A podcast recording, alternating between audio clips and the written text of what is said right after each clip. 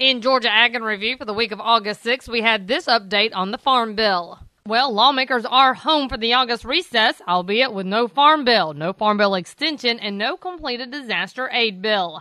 And the accusations are aplenty when it comes to the inaction with Nebraska Senator Mike Johanns criticizing the Senate leadership for choosing not to move the House passed disaster relief legislation.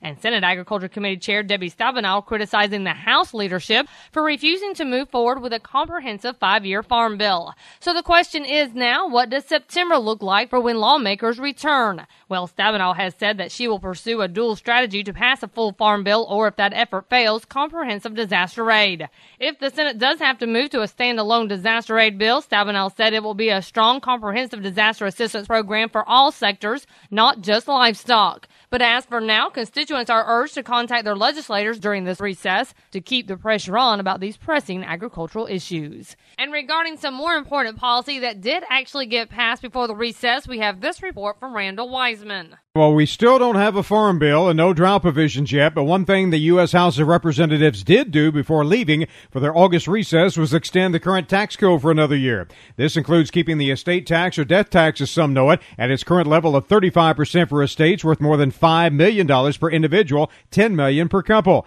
The death tax has been one of the top priorities for the National Cattlemen's Beef Association, as their Associate Director of Legislative Affairs, Kent Bacus, said full repeal of the death tax is what they would like to actually see. But the plan passed this last week by the House is a step in the right direction. But it's not a done deal yet. We've got to keep this issue at the forefront. They have to understand this is something that we will not compromise on. We can't afford to. And that is something that, at the end of the day, needs to be repealed. Bacus said if Congress is serious about comprehensive tax reform, it must provide permanency in the tax code and provide permanent relief from the death tax. And thus, he encourages producers to get out and talk with their legislators while they are home for the August recess. There will be plenty of town halls. There will be plenty of uh, stump speeches, fundraisers, you name it. This is the political season. From now, pretty much through uh, first week in November, it's all politics all the time. And if that's the case, we need to make this the top issue. And I really think those votes brought it back to the forefront of, of what's important. Because uh, for a while, you know, death tax has kind of been one of those issues that it suffered from fatigue. People got tired of talking about it. There hadn't been a lot of movement on it, and people just were, you know, wanted to push it off a little bit. Now is the time to really hammer that home. He said the House passed tax package provides a continuation of current estate tax relief through 2013, which is good news. But NCBA encourages both the House and Senate to keep the estate tax provision in any final tax package. And as always, we'll wrap up for this week with Everett Griner. You know, farming is an industry of constant change. Most of the change is in the way we grow crops and what we grow them with. But in the southeast, there's a noticeable change in the crops. Cotton and peanuts are still the volume crops. Tobacco is gone, mostly grown under contract today.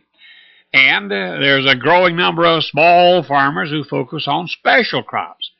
Uh, for instance, Virginia is becoming a major grape producing state. In other states, it's crops like blueberries, olives, and pecans. I know one farmer who has 60 acres of mayhaws. That's a small berry that produces a juice with all kinds of health benefits. Never saw bigger fields of cantaloupes and watermelons. Diversity, that's what they call it. But peanuts and cotton still dominate, and that's not going to change. And remember, you can find these stories along with all the week's Southeast AgNet reports on our website at southeastagnet.com. I'm Julie McPeak with Southeast AgNet's podcast.